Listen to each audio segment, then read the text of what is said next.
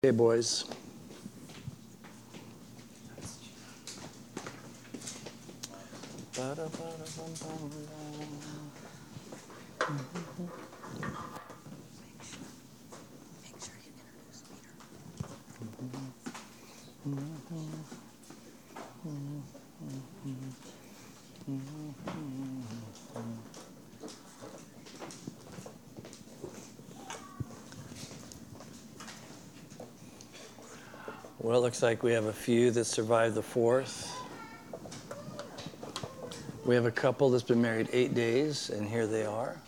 How is Texas? It's actually really good. Did you buy a house there? Okay. We saw some land. You saw some land. Lots of land in Texas to So see. much. It's So much land. Yeah. It's great till you live there. Every place is great until you move there.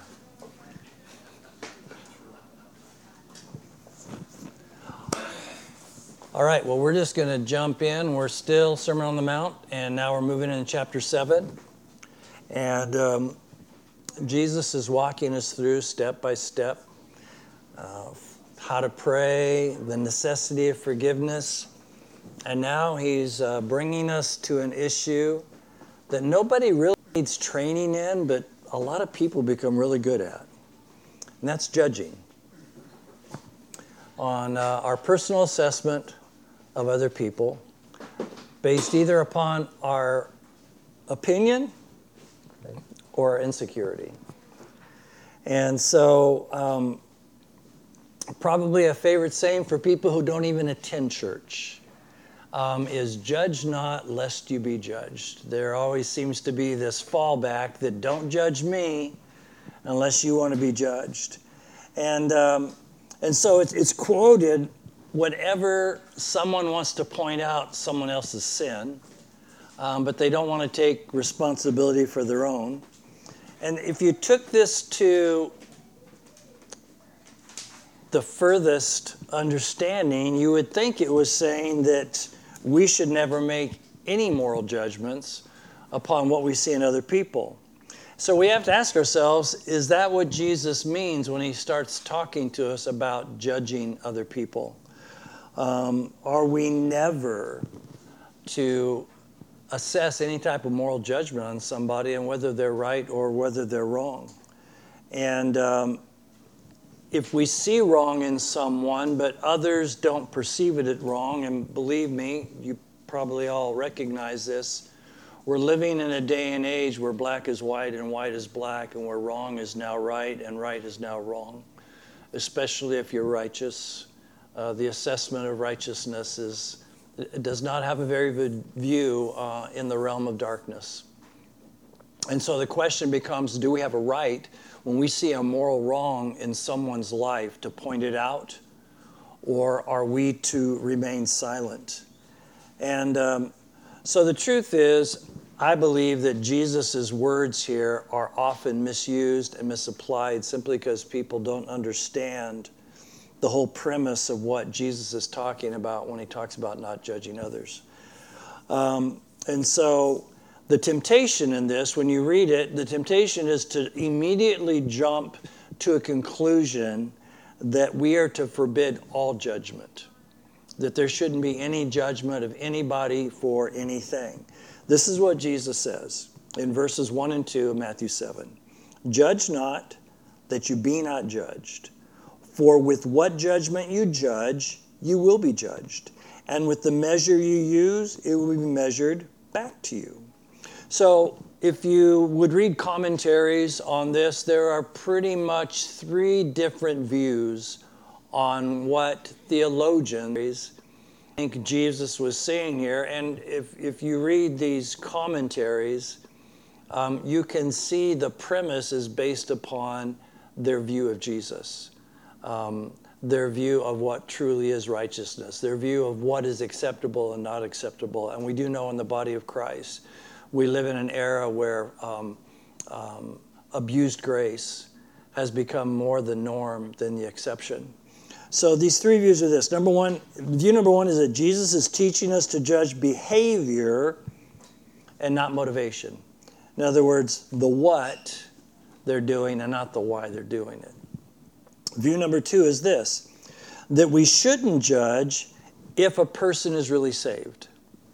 In other words, um, Jesus alone is in charge of all eternal judgment, and that's what Jesus says in the book of John. Moreover, the Father judges no one, but has entrusted all judgment to the Son.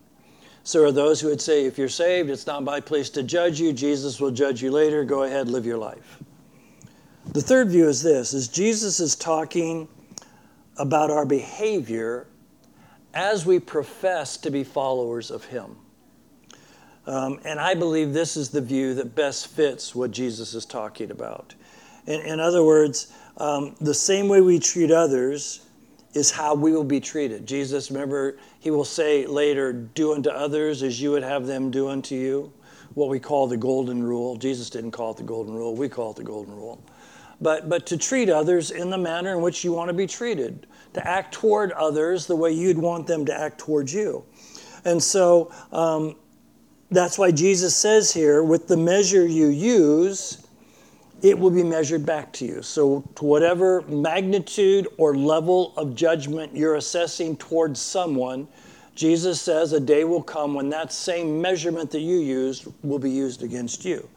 And so, if this is what Jesus meant, then how are we to handle judgment? How are we to handle the assessment of someone else's life who is part of kingdom, who's part of community, who, who lives and works and fellowships among us. Do we have a right to say anything? How far do we go? How far don't we go? And so, um, does this mean that we remain silent when we see someone overtaken in a fault? Um, what do we do with those who bring reproach upon the name of Jesus? In other words, those who say, I'm a follower of Jesus, I love Jesus, but I love drugs. So, yes, I am a Christian this week. First words out of his mouth I love Jesus, but I love drugs. So, yes, I am a Christian, but I do drugs. And so there's kind of a, a balance there. I had to ask him, okay, so what is your definition of a Christian? Tell me how you understand what a Christian is and how this is acceptable to say to people, I'm a Christian, but I like drugs. Um, the, the two seem incoherent. And so that brings, to me, that brings reproach upon the name of Christ that, yes, I love him, but I can do what I want to do because he's going to forgive me. And how do we respond to those who blatantly teach error? Those who take the Word of God, those who take cults who take the Word of God and twist Scripture to be used in a manner that best fits into their lifestyle and their assessment. So, we need to realize that Jesus didn't rule out all forms of judgment. He's not saying here we're never, ever, ever supposed to judge. He's saying just understand this that when you judge, whatever the measurement is you use to judge people, the same measurement will be used toward you. And so, um, so there has to be, he's first of all, he's speaking in an immediate context. He's talking about the life people are living now. What are the fruits? What are the manifestations of righteousness or unrighteousness in their life? And how do we approach that? How do we approach someone who says they're righteous, but we can see that they are outwardly living a life that contradicts who they say they are? Um, you know, Matthew 7 6 implies the judgment um, which we'll get to in a, in a moment, we're supposed to make judgments toward those who are dogs and those who are hogs. He says, you know, um, he, he, goes on and says, you know, don't don't teach uh, to those who are dogs, and don't cast your pearl before swine. So he's telling us there has to be some sort of assessment for us to be able to determine who the dogs are and who the hogs are. Um, to not to not be able to waste our time with that. So, how, how else can we know what not to give that which is holy to dogs? And how else can we know not to cast our pearls before swine unless we are able to assess that someone falls into one of these two categories? But we're told to judge the fruits of teachers. In other words, you know, Jesus says later in Matthew 7, he says, You will know them by their fruits. So we are to assess the fruits of someone's life, particularly those who take on the responsibility of teaching, those take upon the responsibility of rightly dividing the Word of God and speaking into people's lives and taking responsibility. Jesus goes on to say, Look at, you're better off putting a, a millstone around your neck and throwing yourself in the, in the sea than to take one of my little ones and mislead them. And so I've heard it said also that um, there are times when people become very judgmental of others and they say, I'm not judging them, I'm just examining their fruits. Well, that's kind of a, a cop out because uh, the examination of their fruits are to be measured against the fruits of the Spirit as well as the fruit of your own life. And so there is necessary judgment. There is time where we, as a community of faith, must pass, for no better word, or, or assess judgment on people's lives that contradict what Scripture says and contradicts who they say they are. Paul says it this way, and he's, he's pretty explicit in the way he says it in 1 Corinthians chapter 5. He said, I wrote to you in my epistle not to keep company with sexually immoral people. Yet I certainly did not mean with the sexually immoral people of this world, or with the covetous, or the extortioners or the idolaters, since then you would need to go out of the world.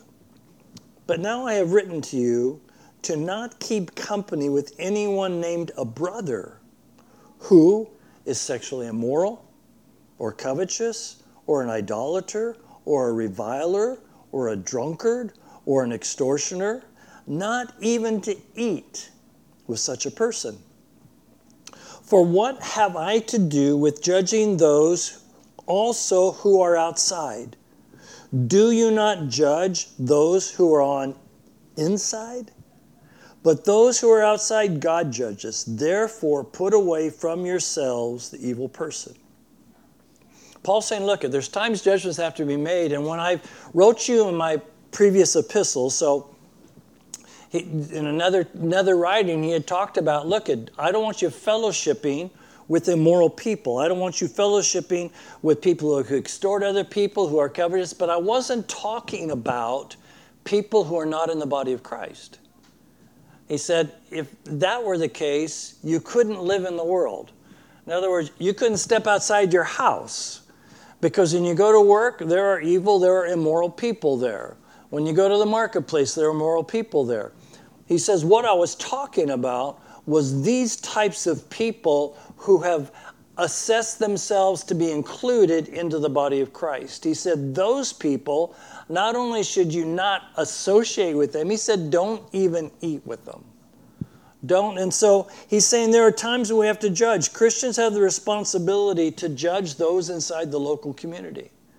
We have a responsibility, not judgment in the harsh way, not to not to pronounce some sort of punishment and judgment because of what they've done.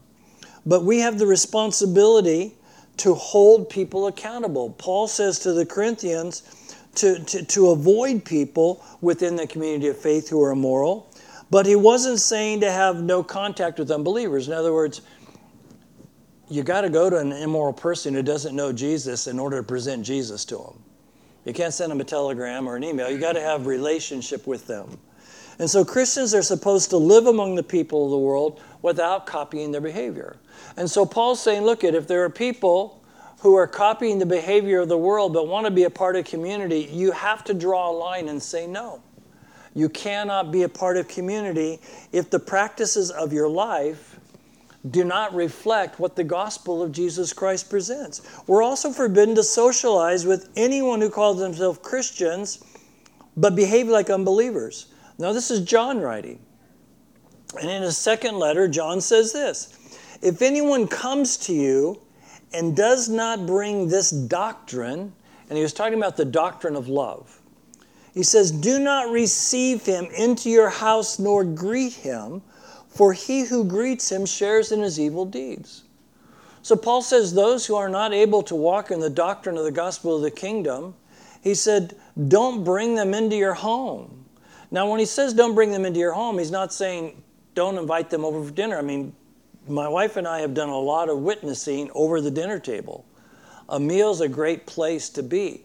But when he's saying don't receive them into your house nor greet them, he's talking about don't make them the friends that you're going to sit down and have barbecue with every week and just live the life they live. He says you can't fellowship with them. That he says we are to put away from yourselves the evil person. This is we're to remove them from the fellowship of community. I've had to do this a few times as a pastor. In fact, we as a, as a fellowship had to do something similar to this last year. We had a woman who came into our midst who, you know, declared that she had authority over me and over all the pastors in Azusa.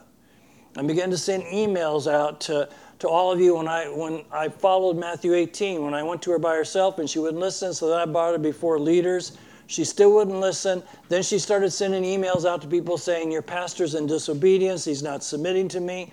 Well, we had to deal with it. We had to say, You're not welcome to be a part of this fellowship anymore. You, you, you are bringing in false teachings. Then I had to let other pastors in our community know there is a woman who thinks she has authority over you. If she shows up, she comes as a, as a, as a, a wolf in sheep's clothing. When she first shows up, she'll be sweet and kind, but just know she has an ulterior motive. We have that responsibility to do that type of judgment in the body of Christ to keep the pureness of the gospel and the pureness of righteousness at the forefront of who we are and how we live. Excommunication was part of Jewish law.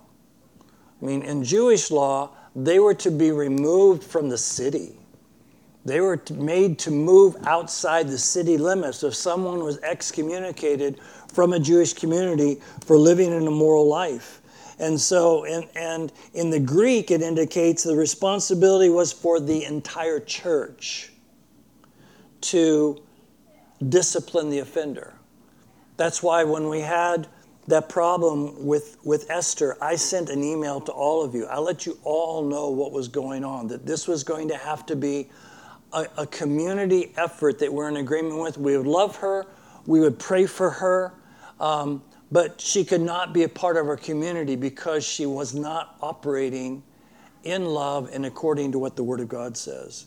And we're taught by John, who is the apostle of love, who is talking about the doctrine of love, that we are to test spirits.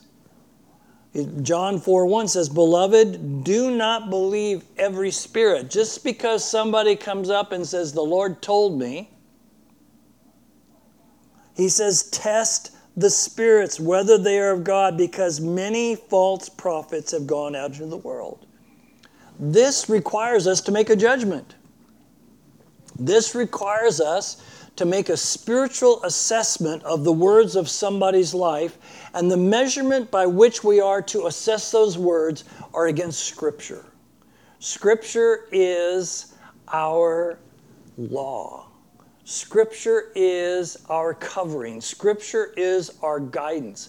If anyone does anything that contradicts Scripture, says anything that contradicts Scripture, or listen, there's a there is unbiblical and there is non biblical.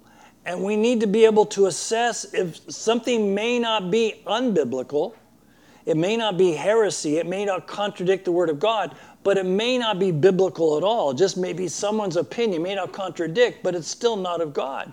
And you need the wisdom to test those spirits. And that's called judging. We have to judge that spirit.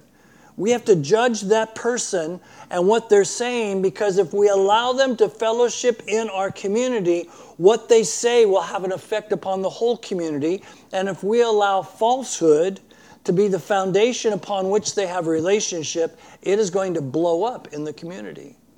People are going to be hurt. People are going to be broken. And I have personally seen people walk away from the Lord because of the brokenness of falsehood that was allowed to be a part of community. And the only way that we can stop that is to judge it, to hold that person accountable as community. So Jesus goes on in chapter 7 here, he defines what kind of judging he's condoning. This, this is the, the premise upon, what's that? Condemning. Condemning, right. Not condemning. Condemning. Thank you. So he says this, and why do you look at the speck in your brother? You say to your brother, let me remove the speck from your eye, and look, a plank is in your own eye. Hypocrite, first remove the plank from your own eye, then you will see clearly to remove the speck from your brother's eye. So, judging when we are blind to our own faults seems to be more the norm than the exception in the body of Christ. It's wrong to concentrate on the little misstep or misbehaving speck in our brother's eye and to ignore the unrighteousness in our own life, to ignore the beam of unrighteousness. And, and I, I have learned this, and I'm sure you have too. People are usually most critical of those things in people's lives that they struggle with the most in their own life. In other words, the things, you know, when Paul says, Why is the things I don't want to do, I do, and the things that I do, I don't want to do, everybody has that thing, those things that they struggle with. It's just a part of their personal battle. It might be gossiping, it might be gluttony, it might be lying, it might be cheating, it might be stealing, you know. And the people who have that problem seem to be the most critical of that issue in other people's lives. And Jesus is saying, Why are you looking at the way that person is always exaggerating the stories, and you're not looking at your own exaggerations and your own gossip? Deal with the gossip in your own life first before you start looking at the gossip in other people's lives. And so, but we're, we're not encouraged to just judge, we're also instructed to restore. Let me, let me go back to the Esther scenario. Part of the process we went to when we finally had to say you couldn't fellowship anymore, the step before that was sister, you have some misunderstanding of Scripture, you have some misunderstanding of what the voice of the Lord sounds like we would be happy to bring you into our community and to help you understand Scripture, help you understand how the Lord speaks so that you can better operate in gifts God's given you. She didn't feel like she needed that because she already had full authority from God. So our, we, we did try a restoration process. This is what Paul says Brethren, if a man is overtaken in any trespass, you who are spiritual, restore such a one in a spirit of gentleness, considering yourself, lest you also be tempted. So we don't just pass judgment and excommunicate, we, we assess judgment, we confront the sin, the weakness, whatever you want to call it, but then we offer the process of restoration. You who are spiritual means this not that we're perfect but that we have not fallen into that particular sin. So if somebody is presenting themselves as a prophet and they're a false prophet, we don't want another false prophet to bring correction. We want people who know the Word of God, who truly have prophetic gifts, to sit down with that person and to walk them through and say this, this, this, and this. So if you haven't fallen into that sin, you should be part of the process to try and restore. And he says you should do it in a spirit of gentleness. So it means that we endure um, that weakness, we, uh, we have patience, and we don't allow resentment to come in. It's kind of like teaching a baby to walk or potty training a baby. You know, there comes a moment when a child knows that I should probably be going to the bathroom and not doing this in my pants. Um, at, we're at that stage with my granddaughter right now. You know, the other day she was standing there. I said, "Come on, let me hold you." She goes, you, you don't want to hold me. I have a messy diaper. Okay, well, she knew that, she, she, and she goes and hides now, you know, so you know she's at that place. And it's kind of like, but, but we don't, we, we don't grow impatient and say, okay, that's it. You're going to wear a diaper for the rest of your life. You know, we go through the process of helping them learn how to be potty trained. We have to go through the process of taking weak, broken people who think they are spiritual when we show them that they are not to restore them to spirituality. And sometimes it's a tenuous process that requires frustration, but it requires tenderness and requires patience. Paul, when he writes to Timothy, says this in humility, correcting those who are in opposition. If God perhaps will grant them repentance so that they may know the truth and that they may come to their senses and escape the snare of the devil, having been taken captive by him to do his will. When he's talking about taking captive, it's they've believed a lie, they're operating in the lie, and they have embraced a lie as truth, and now they're captivated by falsehood. And so we're to walk them through, help them come to their senses, and to escape the snare they've already stepped in. Sometimes that takes a long process. That takes a long, long process. Um, I, I, read a book, it's called Unveiled Grace. And um, it's written by a woman who was a professor at BYU.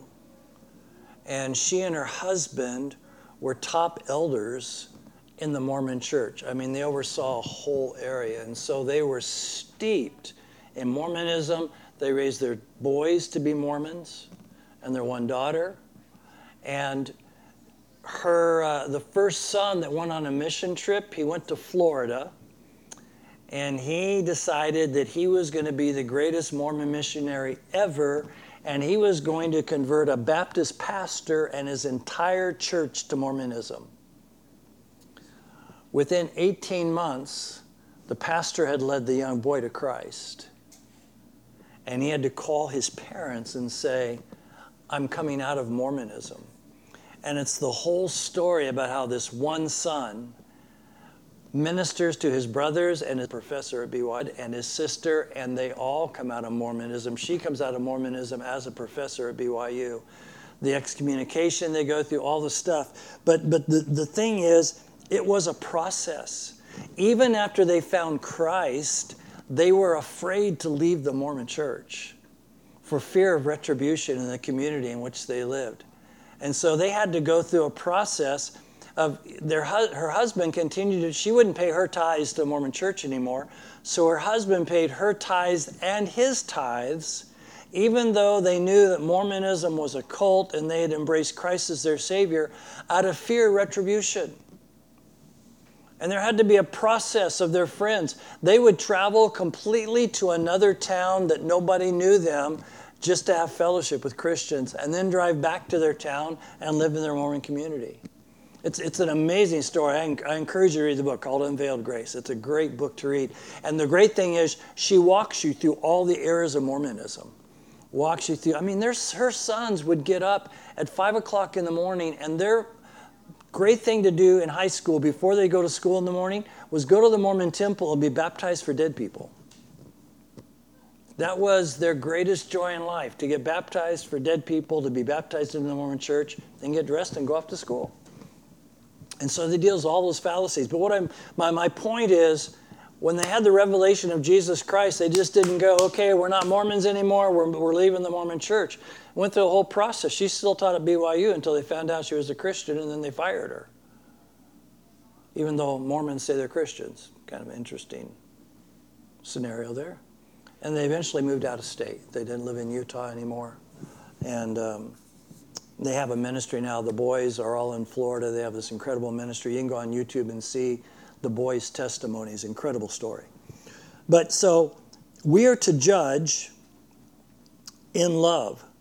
Um, judging without mercy and without love, judging harshly, self righteously, without mercy and love, is not what Jesus is talking about here. In fact, James warned against making judgments without mercy. James 2:13 says for judgment is without mercy to the one who has shown no mercy. Then this incredible line, mercy triumphs over judgment. Mercy triumphs over judgment. In other words, the harshness of judgment is no guarantee of repentance, but mercy always triumphs over the harshness of judgment. If you have ever been a parent and raised children, you know there are incredible times when mercy has a greater effect upon your child than the punishment of judgment for what they did. In fact, I'll never forget the time my son knew he had done wrong. And as we went to have our talk, he says, Dad, could you show me mercy? How do you say no? How do you say no when your kid asks for mercy? And, uh, it's a credible thing because now I watch as he raises his kids, he teaches them about mercy. And as young kids, there are times they say, Dad, is this a mercy time? So he's already walking them through it. And so, you know, um, if we make judgments without showing mercy, then no mercy is going to be shown when we're judged. For just as Jesus said, we already read it, he said, For with what judgment you judge, you will be judged. With the same measure you use it, it will be measured back to you. So the implication is not that we should never judge, but to know we'll be judged by whatever standard we determine we're going to judge people. And so Jesus said there are times when we must make judgments. After we've corrected our own faults, where he says, Hypocrite, first remove the plank from your own eye, then you will see clearly to your eye, you have no right. He doesn't say, You hypocrite, you have a speck in your eye, you have no right to say anything to them. He says, Correct your own fault then in love go to them and help them correct the fault because you will have greater empathy to know the process by which you had to remove a plank and all they have is a speck. You'll be able to walk them through because you have gone through it and you knew the struggle and the pain and all the heartbreak that came with changing, getting rid of that, that plank in your eye. So we got to remove this beam in our eye.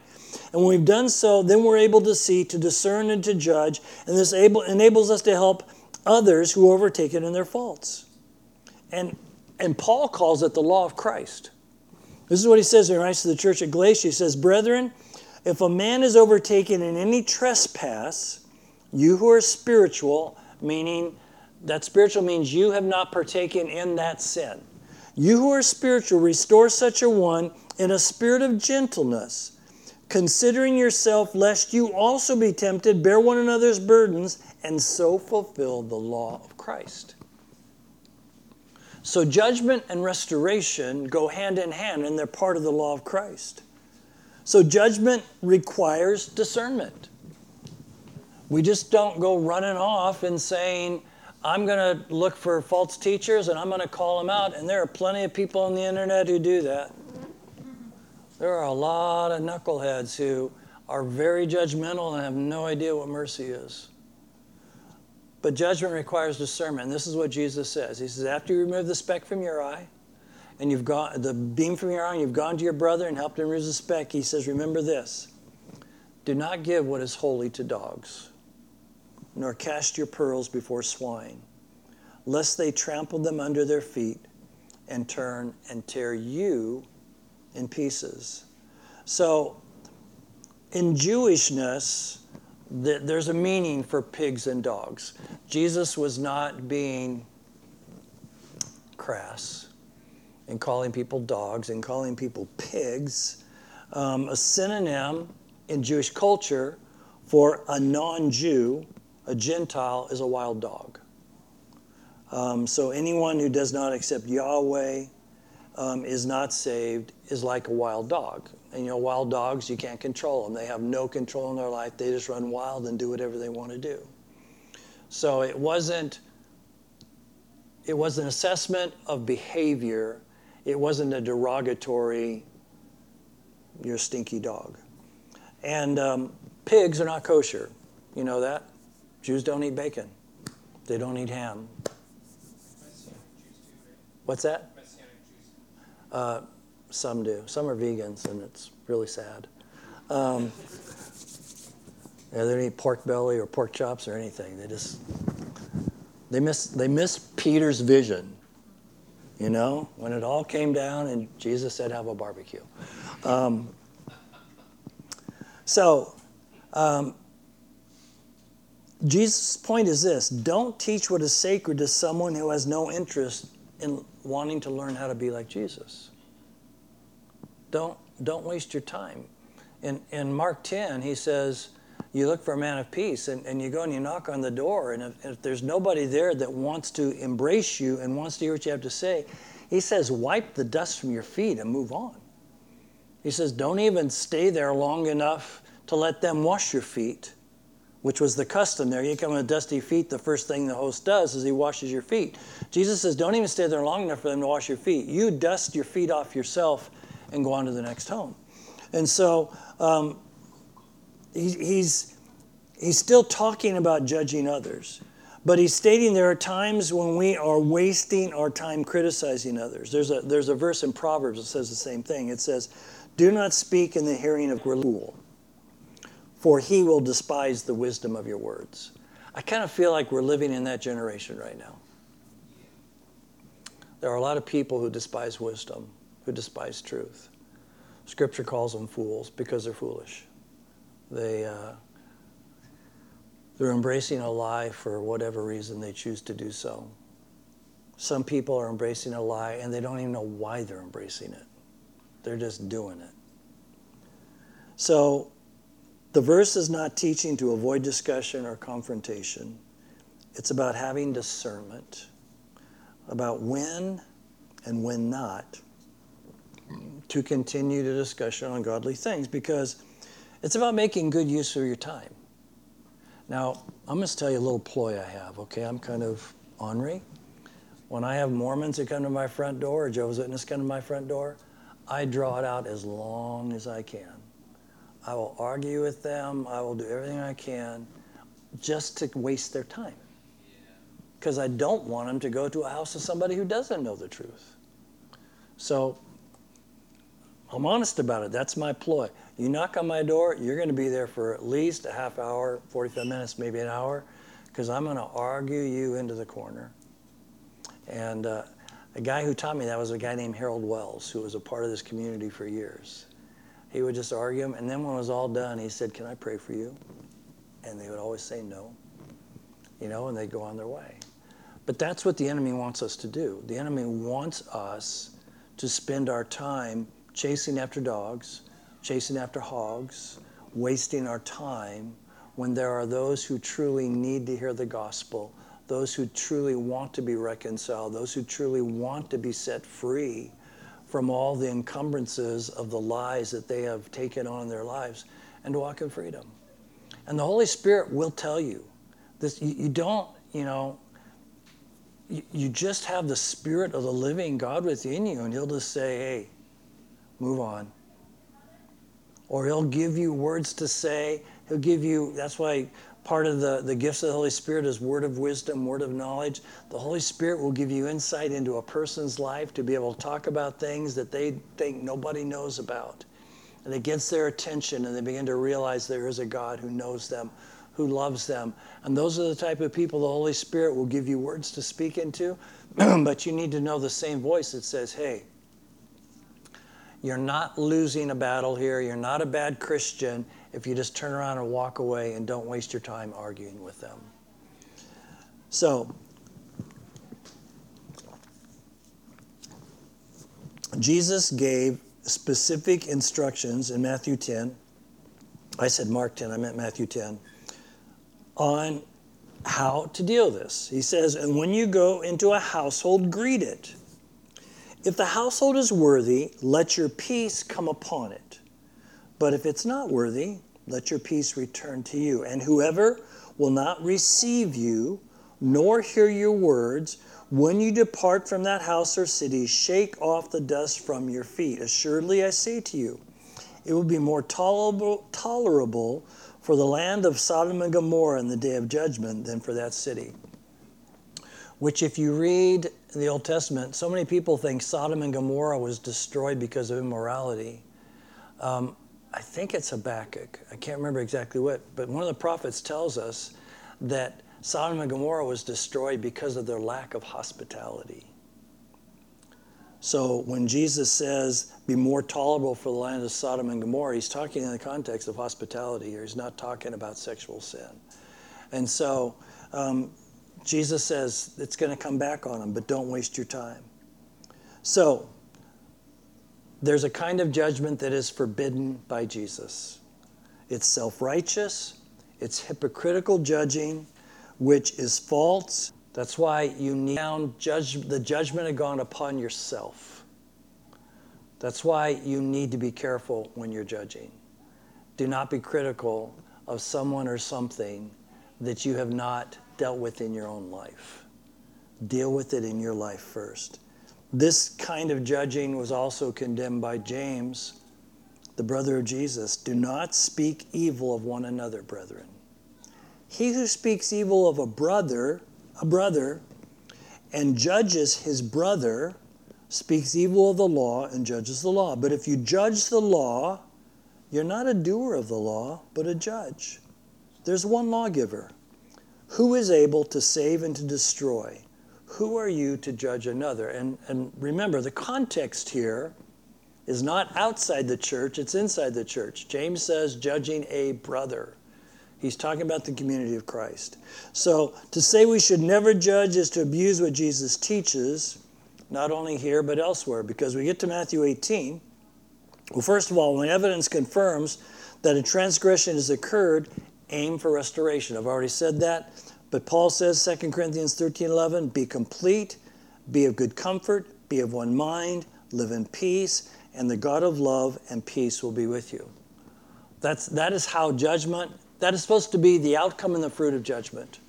That when we judge in love, when we confront someone who is in sin, who is a brother, the result should be that there, there should be comfort, being of one mind, there should be living in peace, and the God of love and peace would be with everybody. So, our goal in confronting someone caught in sin is a process to gain back our brother and sister. We are not confronting sin to break fellowship, it's just the opposite. We are confronting sin because we want to keep fellowship and we want to keep it within the confines of righteousness. And so Jesus knew that that would be an issue in the church. He knew that sin would be in the camp and it was the responsibility of the camp to address the sin. And he said, Here's a process. You don't have to, you know, get a firing squad and go after him. He goes, There's a step by step process that you do when you confront sin. And Matthew 18 says this Moreover, if your brother, so again, James talks about it, Paul talks about it, Jesus talks about it, John talks about it. We're talking about confronting sin in the life of a brother which a brother connotates someone who is in close fellowship in community. So if we were to apply this, would be in the context of the Ashab community, those who are part of our house churches, those who come here and fellowship regularly. If there's something going on in their life, Jesus says this if your brother sins against you, and when he's talking about sinning against you, he's, he's basically talking about committing sins that are not a part of your life. So, if there's someone in the community who has a real problem with gossip, that's sinning against the community because it's violating Scripture. But if you're a gossiper and everyone knows you're a gossiper, it's not your job to correct a gossiper. So when he says, if your brother sins against you, go tell him his fault between you and him alone. If he hears you, you've gained a brother. So that's the first process. Just go to a friend and say, hey, I, I had this happen once. There was, there was a time, and I didn't know it was happening, but um, whenever I was with my wife, with this couple, we would always tell jokes back and forth, but it seemed like more often than not, Janet was the brunt of my joke. And so one night while we were at dinner, he, he said, which is such a girl thing, he said, I have to go to the bathroom, come with me. Um, and so we went off to the bathroom, and he said, I don't know if you noticed this, but you make your wife the brunt of all your jokes, and I don't think it's cool. He said, I think you should check yourself before you do that. Now, that's a brother coming to a brother. So I sat and didn't do it. And that night I went home. I told my wife, I said, I never realized I was doing this, but he took me aside and told me. And if, if, you feel like I've been doing that, forgive me, and I'm going to make sure I don't do it again. And to this day, I make certain. Now, this happened like 25 years ago. I make certain that she is not the brunt of my joke. Okay, and so that's what a brother does. But if he doesn't hear, take with you one or two more, but that by the mouth of two or three witnesses every word may be established. In other words, my friend had come and said, You know, your wife's the, the brunt of every joke. And I said, You're crazy. I love my wife. She's not the brunt of every joke. He would get a couple other guys and they would come and say, Okay, you know what Joe said to you? We've seen it as well. It, it is an issue. You, you need to deal with it. We want to help you. We love you. We want you to be a good husband. We want you to be a good pastor. We don't want you to make your wife the brunt of all your jokes. So that would be the process. Then he says, and if he refuses to hear them, tell it to the church. So then you go before the church and you just deal with the process and say, hey, we love you. We're not here to kick you out. We're here to restore you. We're here because there's a problem here that could lead to, lead to the end of your marriage. And if you don't correct it now, we're going to be responsible for not trying to help you make sure that your marriage stays good. And then it says, if he refuses to hear them, tell to the church, but if he refuses even to hear the church, let him to be like you, like a heathen or a tax collector. In other words, you break fellowship with them. Now, the, the Esther situation was some of that. I only had to do that one other time in ministry when, when we pastored the, the Foursquare Church. Um, and I did everything I could begging this brother to repent. Begging him, begging him, begging him. I mean, we brought elders, got a bunch of guys, did everything. Finally, I had to write a letter to the church and said, This Sunday morning is going to be a tough service, but because we're going to have to ask somebody to leave our fellowship. We're giving them a chance to repent in front of you, but if they refuse, we're going to have to ask them to leave. But that's what the Bible says to do. Now, let me, let me say this. He did leave. Um, we're still friends. Uh, he is a, a pastor. Um, I don't know what kind of pastor he is. I don't know how good he is. But he still considers me his friend. He still considers others in the church his friend. Um, we have seen each other a few times, hugged, you know. So that to kill the relationship, we just removed a falsehood that I felt and the elders felt could harm our community. And had already begun a process of harming. So, initiating the, a process of church discipline, our goal is not punitive, it's always to be redemptive. We're not trying to punish, we're trying to restore. You know, Paul says, Be kind to one another, tenderhearted, forgiving one another as God in Christ forgave us. And in 1 Corinthians 5, the purpose remains redemptive for the offender. And this was the story about the young man who was caught um, having an affair with his stepmother. He's called, it's not called stepmother, it's called his father's wife. So because it said father's wife and not your mother, the assumption was it was stepmom. And um, Paul says, look at, deliver such a one to Satan for destruction of the flesh, that his spirit may be saved in the day of the Lord Jesus Christ. That is, a, that is an eternal redemptive purpose to it. To release them so that they can maintain their salvation, even though their life on earth may be a mess. But the purpose also remains redemptive for the church. He goes on to say, Your glorying is not good. Do you not know that even a little leaven leavens the whole lump? In other words, he said, Look, if you don't remove it, if you all know how leaven works, put a little bit of yeast in dough, pretty soon, not just one part of the dough rises, the entire thing rises. And you pop it, it'll rise again. You pop it, it will rise again. And Jesus is saying you can't allow unleavened, can't allow leaven to remain in your midst because it will eventually affect the entire group. And so, do we judge? Yes, we do. But we judge in love according to the Word of God and not according to our own weakness, but according to the glory of the Lord, with our purpose always being redemptive and not punitive.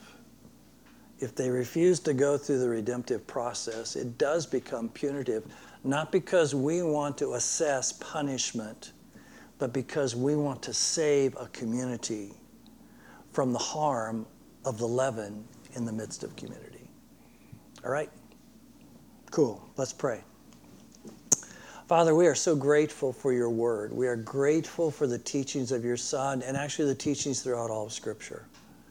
Um, God, we are grateful that the Holy Spirit gives us um, gifts of discernment, God, to where we are able to assess the brokenness in people's lives who call themselves your children and who do harm to the body of Christ intentionally or unintentionally. That we're not only given the responsibility, but you've given us the tools and the instruction of the process to go through to point out the fault and then to restore the person. God, that is love. That is true redemption. And we pray, Father, that we will walk in that truth um, in every aspect of our life, in every relationship that we call community or family. And we ask it in Jesus' name. Amen. You got eight minutes to spare. So that means you can talk to each other for eight minutes. Or if you need to correct somebody, now's the time to do it. Except me.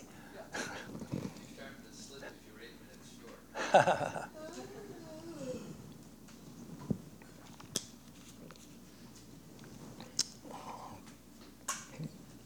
So tell us one great thing about married life.